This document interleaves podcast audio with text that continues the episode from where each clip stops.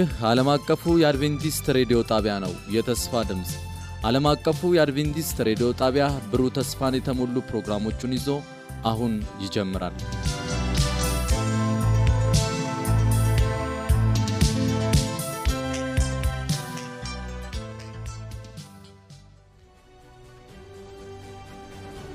ከአሸናፊዎች በላይ የመነቃቃትና የመለወጥ የወንጌል ጥረት ፕሮግራም ለመጪው አንድ ወር በተከታታይ ከጠዋቱ 12 ሰዓት ተኩል እስከ አንድ ሰዓት በየምሽቱ ከሁለት ሰዓት እስከ ሁለት ሰዓት ተኩል ይተላለፋል። ይህን ዝግጅት በቤተሰብ በቤተ ክርስቲያንና በጎረቤት በመሰባሰብ በመስማት መነቃቃትና ተሃድሶ እንዲሆንላችሁ በተጨማሪም አዳዲስ ነፍሳትን በማደም ጌታን እንዲቀበሉ በማድረግ ሁላችሁም ትባረኩ ዘንድ እናድማችኋለን። ለሚኖራችሁ ጥያቄና አስተያየት በመልእክት ሳጥን ቁጥር 145 በስልክ ቁጥር 0910 82 81 82 ብትደውሉልን ልናስተናግዳችሁ ዝግጁ ነን። በዚህ ፕሮግራም ጌታን የሚቀበሉትን ብታሳውቁን ክብሩ ለጌታ ይሆናል።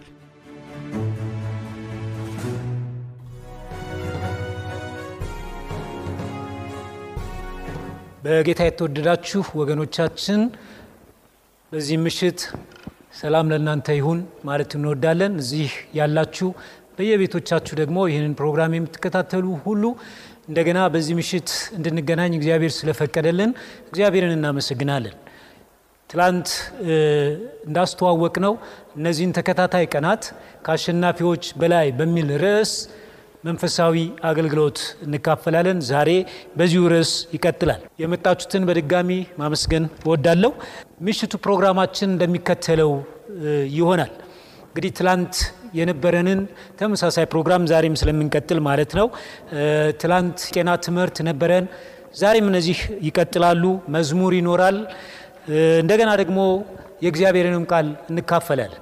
እነዚህን አገልግሎቶች የሚያገለግሉን አስተዋውቃችኋለሁ።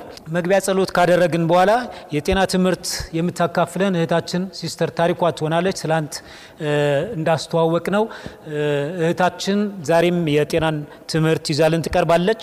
ከዚያ በኋላ ከጤናው ትምህርት በኋላ መዝሙር ይኖረናል። የዛሬውን ዝማሬ የሚያቀርብልን ወንድማችን ዘማሪ ዳዊት ካሳ ይሆናል።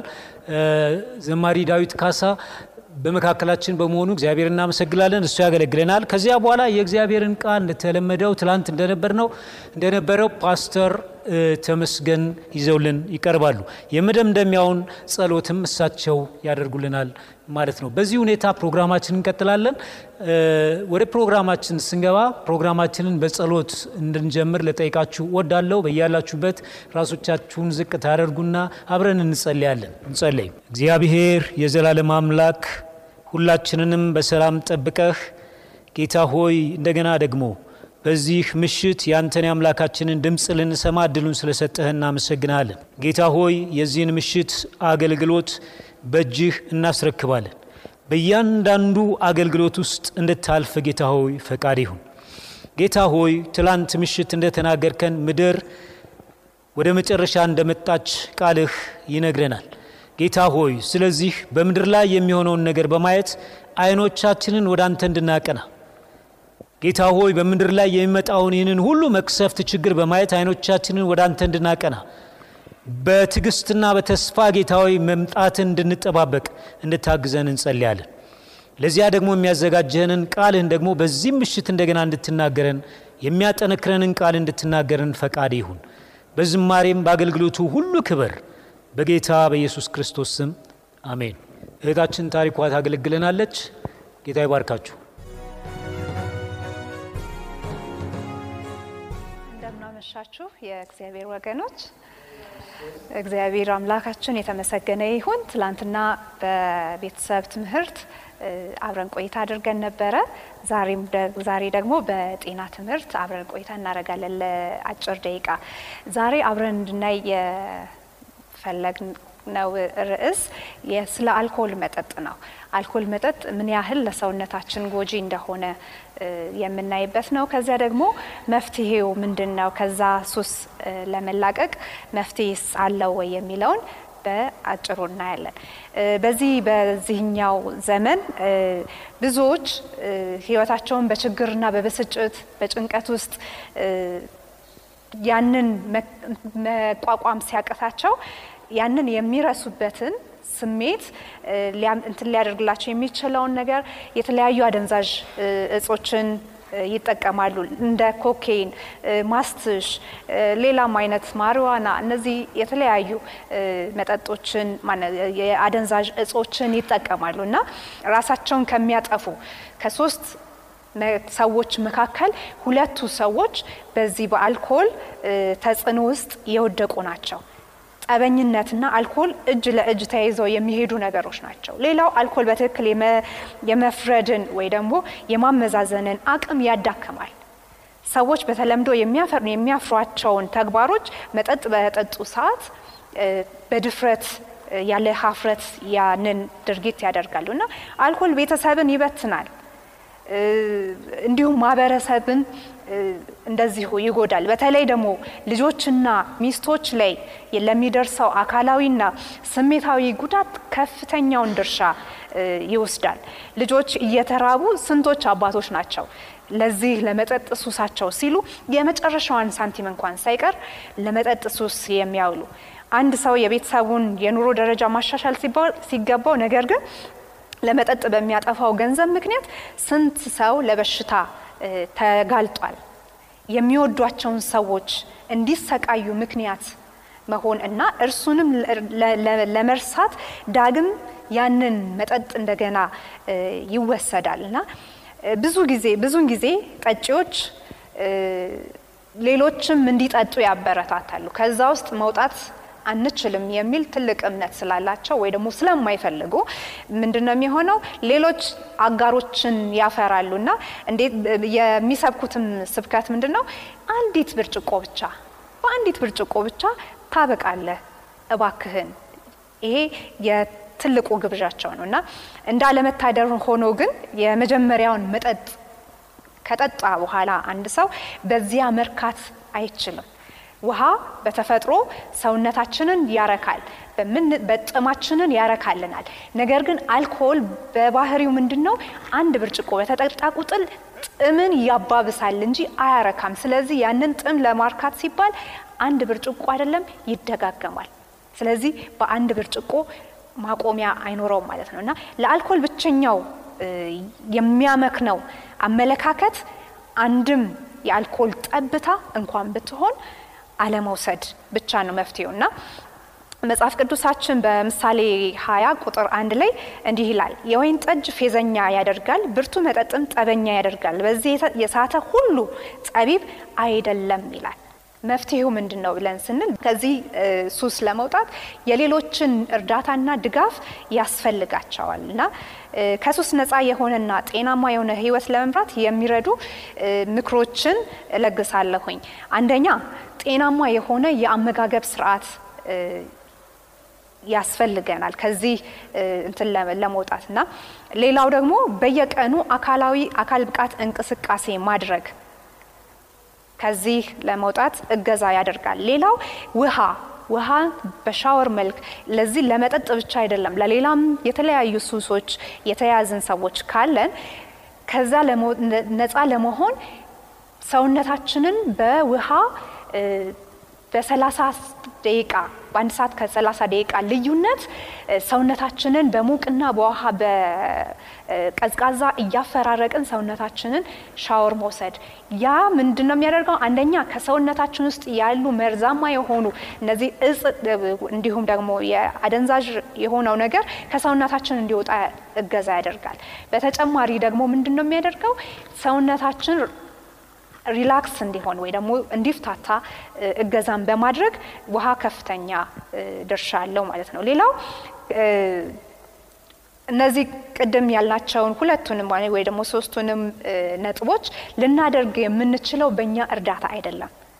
እግዚአብሔር ካረዳ በስተቀረ በጸሎት የእግዚአብሔርን ቃል በማጥናት ጊዜ በዚህ ነገር ላይ ሰፊ ጊዜ በመስጠት ከዚህ ነገሮች እስራት ላይ ልንላቀቅ ያስፈልጋል። ደግሞ ይቻላል። እግዚአብሔር ካረዳን በስተቀረ በዚህ ነገር ላይ ኃይል የለንም።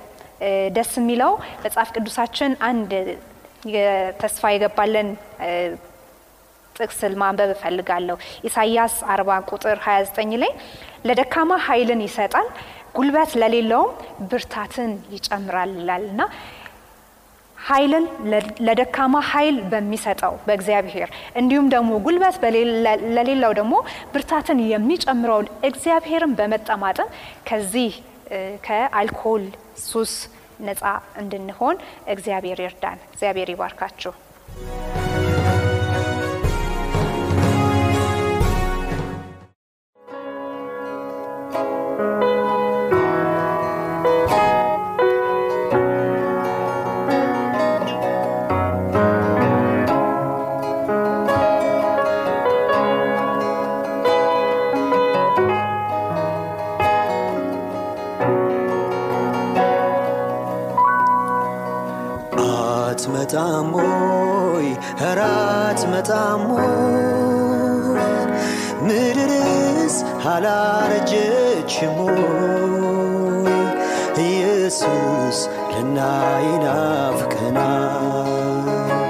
ምድር ላይ መኖር ሰልችቶናል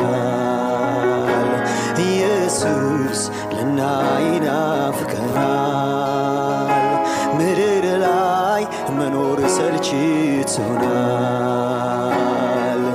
አትመጣም ወይ ኧረ አትመጣም ወይ ምድርስ አላረጀችም ወይ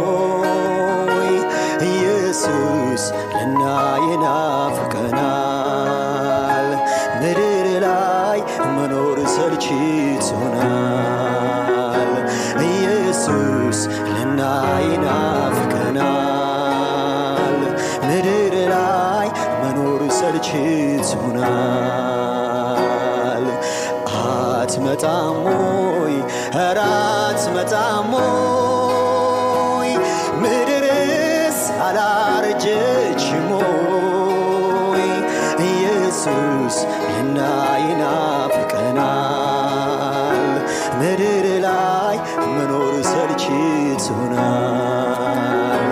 ኢየሱስ ልናይ ናፍቀናል ምድር ላይ መኖር ሰልችቶናል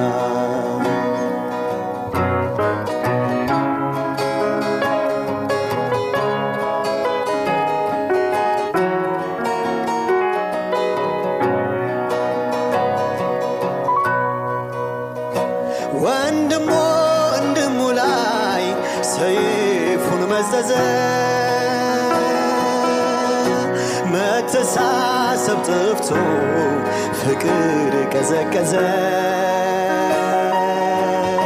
ጥላቻ ጦርነት ምሬቱን ሞልቷታል። ይሆናሉ ያልክን ሁሉንም አይተናል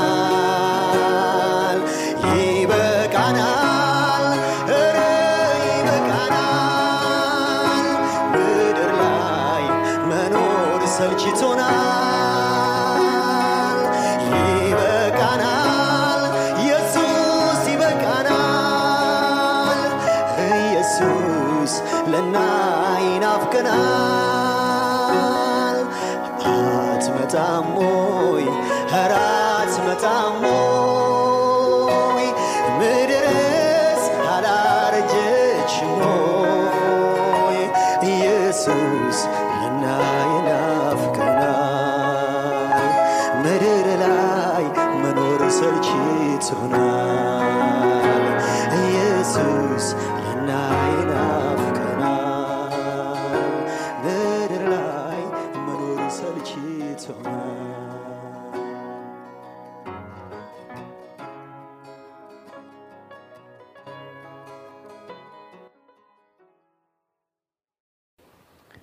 ነገር ግን ወገኖቼ ሁሉም ማዕበል እንደዛ አይነት ማዕበል አይደለም።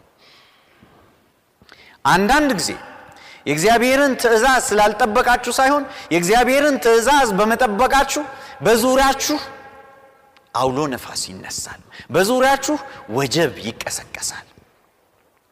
ጠላት ዲያብሎስ ይናደዳል። እግዚአብሔርን ስለምትፈሩ ፈተና ይደርስባችኋል። ስራችሁ ላይ ጠንቃቃ ስለሆናችሁ፣ አልሰርቅም ስላላችሁ፣ ዝሙቱ አልገባም ስላላችሁ፣ ትክክለኛ ያልሆነ ፍርድ አልፈርድም ስላላችሁ ከፍተኛ ችግር ሊገጥማችሁ ይችላል።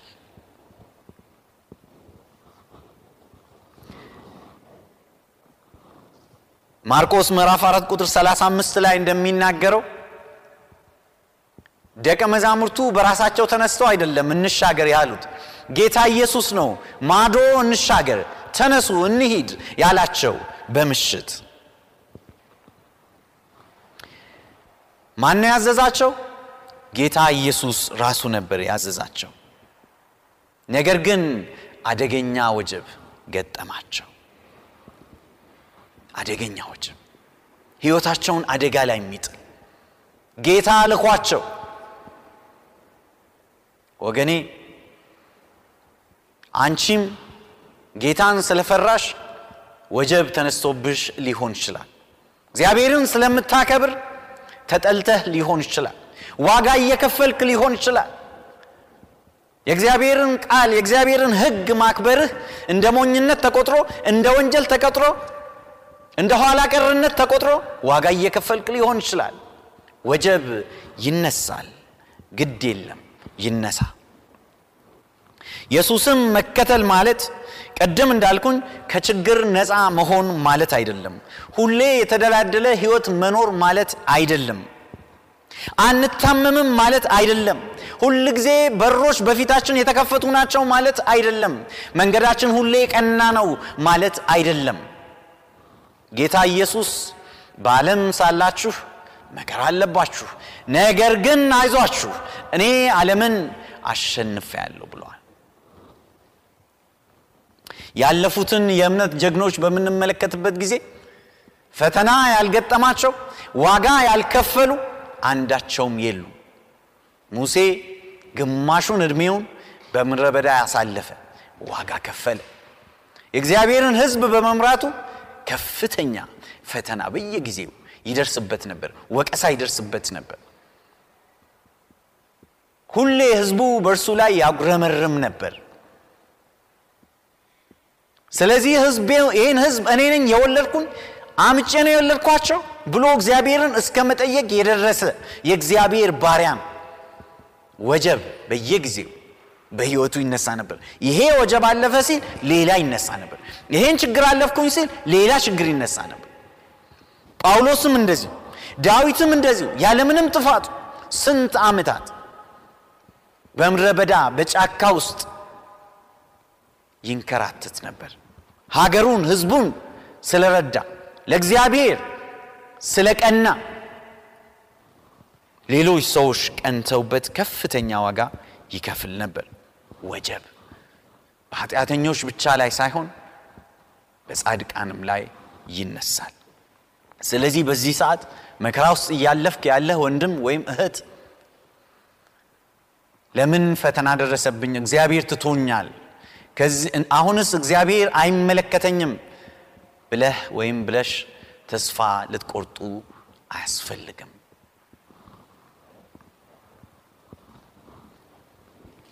ደስ የሚለው ወጀቡ ይነሳል፣ ማዕበል ይኖራል። ነገር ግን ጌታ ኢየሱስ ብቻችንን ወደ ማዕበሉ አይልከንም። ሁሌም በማዕበሉ ውስጥ ከእኛ ጋር ይገባል። በአውሎ ንፋስ ውስጥ ከእኛ ጋር አለ። በእሳት ውስጥ ከእኛ ጋር ይገባል። ታማኝ ነው። ባለጸጋ ነው። ቃሉን ይጠብቃል። ብቻችንን አይተወንም። ሁኔታውን አስቡት ወገኖቼ፣ በምናባችሁ ሳሉት። ነፋሱ ይነፍሳል፣ ወጀቡ ይደነፋል፣ ጀልባው ጀልባው ይናወጣል። በባህሩ ላይ ረጅም የአሳ ማጥመድ ልምድ ያላቸው ሰዎች ግራ ተጋቡ። የሚይዙት የሚጨብጡት ነገር ጠፋቸው። ደቀ መዛሙርቱ ፈሩ፣ ተናወጡ፣ ልባቸው ቀለጠ። በዚህ መካከል በዚህ መካከል ወገኖች ጌታ ትዝ አላቸው። ብዙ ጊዜ ችግሮቻችንን ከገፋናቸው በኋላ ስንት ጊዜ ስንት ቀን ስንት ሳምንት ከታገልናቸው በኋላ ነው ጌታ ትዝ የሚለን። ጌታ ከእኛ ጋር መሆኑ ትዝ የሚለን። የህይወታችን ጌታ ጌታ እንዳለን ትዝ የሚለን አንዳንድ ጊዜ ለፍተን ሲደክመን አቅማችን ካለቀ በኋላ ነው። ጌታ ትዝ አላቸው። ከዚያም ጌታን እንዲህ አሉት። ማርቆስ ወንጌል ምዕራፍ አራት ቁጥር 38 ላይ ኢየሱስ ግን ትራስ ተንተራርሶ ከጀልባዋ በስተኋላ በኩል ተኝቶ ነበር።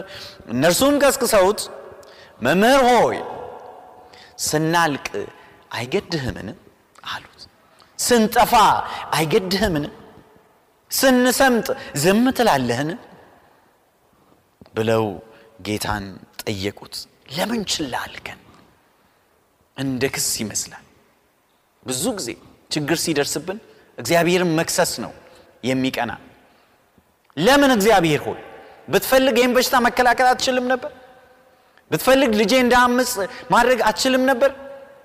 ብትፈልግ ገንዘብ ልሰጠኝ አትችልም ነበር ብትፈቅድ እኔ ስራ ማግኘት ያቅተኝ ነበር ከስራ አባረር ነበር ብለን ብዙ ጊዜ በእግዚአብሔር ላይ እናጉረመርማለን። አንተ ያመጣህብኝ ጣጣ ነው። በዚህ ውስጥ ያመጣህን አንተ ነህ። በምሽት እንሂድ ያልከን አንተ ነህ።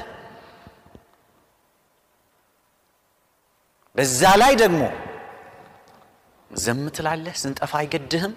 ስለኛ የምታስበው ነገር የለም ሁሉን ጥለን ስንከተልህ ልጆቻችንን ትተን ትዳራችንን ትተን ንግዳችንን ትተን ሙያችንን ትተን ስንከተልህ በባህር ላይ ስንሰምጥ አንተ ትተኛለህ ዝም ትላለህ አይገድህም። ወገኖቼ ደቀ መዛሙርት መስጋት ያን ያክል መስጋት አልነበረባቸው።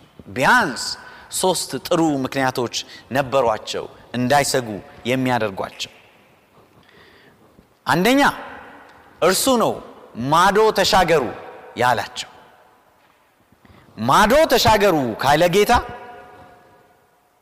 መሻገር አይቀርም። ክብር ለእግዚአብሔር ይሁን። ሂዱ ያለን ጌታ በመንገድ እንደማስቀረን እርግጠኞች መሆን አለብን። ነገር ግን ጌታ መንገዱ ቀላል ነው አላለም። ወጀብ አይኖርም አላለም። አትፈተኑም አላለም እንቅፋት አይገጥማችሁም? አላለም። ነገር ግን አንድ ነገር እርግጠኛ ናችሁ አለ። እርሱም ትሻገራላችሁ ያለው። ክብር ለእግዚአብሔር ይሁን። ሁለተኛው ጌታ ከእነርሱ ጋር እንደነበረ ካስታወሱ ላለመስጋት ጥሩ ምክንያት ይሆናቸው ነበር። አብሯቸው የሚሰጥም ሁሉ መሰላቸው።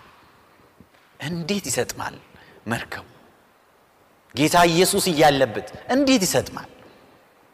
ጌታ የህይወታችን ጌታ እያለ እንዴት እንጠፋለን? እንዴት እግዚአብሔር ስለ እኔ የማይገደው ይመስለኛል? እንዴት እግዚአብሔር ስለ ልጄ የማይገደው ይመስለኛል? እንዴት እግዚአብሔር ስለ ቤተ ክርስቲያኔ የማይገደው ይመስለኛል? እንዴት ጌታ በጀልባ ውስጥ እያለ እንዴት እንሰጥማለን? በፍጹም ወገኖቼ አንሰጥምም አንሰጥምም። ዋናው ራሳችንን መጠየቅ ያለብን ከጌታ ጋር መሆናችንን እርግጠኞች መሆን ያለብን ከጌታ ጋር መሆናችን።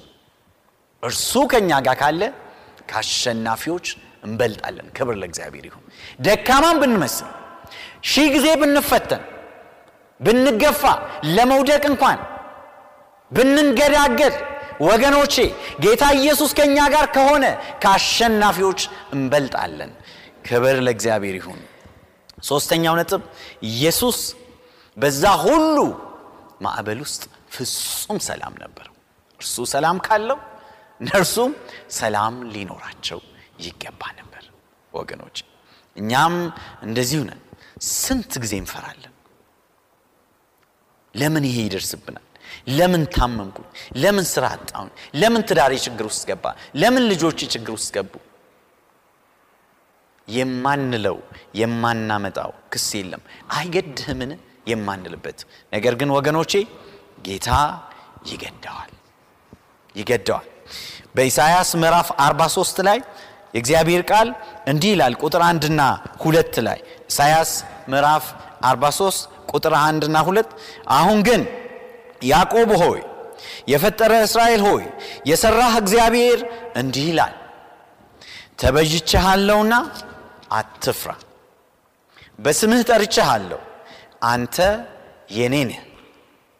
በውሃ ውስጥ በምታልፍበት ጊዜ ከአንተ ጋር ሆናለሁ፣ ወንዙን ስትሻገረው አያሰጥምህም፣ በእሳቱ ስትሄድ አያቃጥልህም፣ ነበልባሉም አይፈጅህም። ይህ ወገኖቼ ንድፈ ሐሳብ አይደለም፣ ቲዎሪ አይደለም የምናወራው፣ ሆኖ የታየ ነው። በእግዚአብሔር ስም ተማምነው እሳት ውስጥ የወደቁት አልፈጃቸው። በእግዚአብሔር ስም የወጡ ሰዎች መንገድ ላይ አልቀሩ።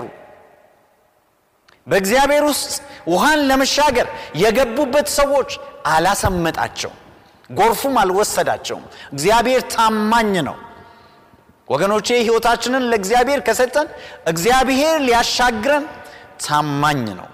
ግድ ይለዋል። ስለ ልጆቻችን ግድ ይለዋል። ስለ ጤናችን ግድ ይለዋል። ስለ ኢኮኖሚያችን ግድ ይለዋል። ስለ መንፈሳዊ ሕይወታችን ግድ ይለዋል። ለምን ግድ አይለውም? እሱ አይደል የፈጠረን? ለምን ግድ አይለውም? በመስቀል ላይ ለእኛ ሲል ደሙን አላፈሰሰም? ለምን ግድ አይለን?